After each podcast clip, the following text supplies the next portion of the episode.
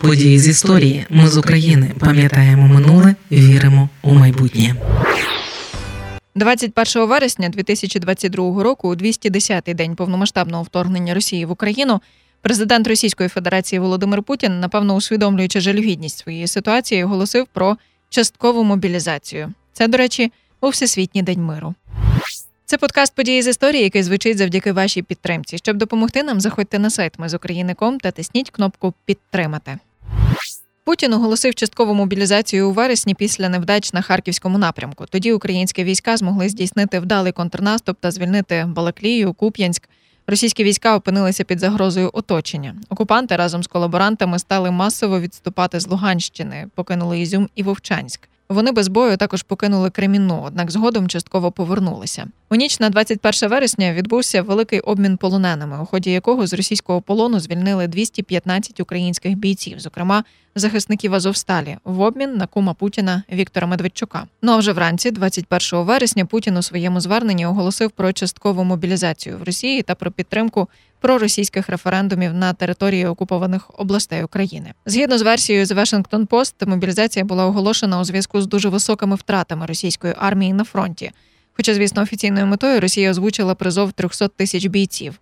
Західна розвідка повідомила, що реальна мета передбачає більшу кількість. Зокрема, деякі звіти припускали, що справжньою метою Кремля була мобілізація одного мільйона осіб, які мали б відправитися вбивати українців. У своєму зверненні Путін стверджував, що мобілізовані отримують такі ж гарантії, як контрактники, та що призову на військову службу підлягатимуть ті громадяни, які перебувають у запасі, і ті, хто проходив службу у збройних силах, має певні військово-облікові спеціальності та досвід. Також мова йшла про добровольців і бойовиків Донбасу. Їх хотіли прирівняти до кадрових російських військових. Одразу після виступу Путіна у Росії миттєво подорожчав долар. Російський рубль у перші хвилини звернення знецінився на 60 копійок. Вже до кінця дня на кордонах вишукувалися величезні черги, бо, як виявилося, помирати за родину охочих не так вже й багато.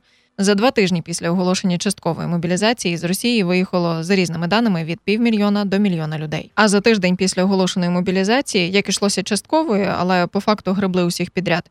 Путін заявив, що у ході оголошеної в країні мобілізації були допущені помилки, закликав виправити їх, а також повернути додому людей, яких призвали до армії безпідставно. Про це він заявив на нараді із постійними членами Ради безпеки Росії.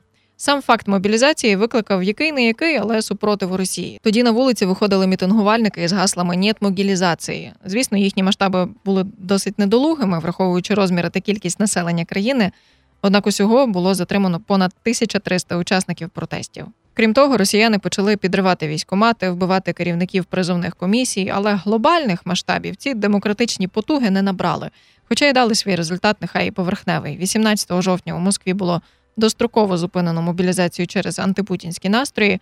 31 жовтня Міністерство оборони Росії оголосило про припинення вручення повісток. При цьому указу про завершення мобілізації не було.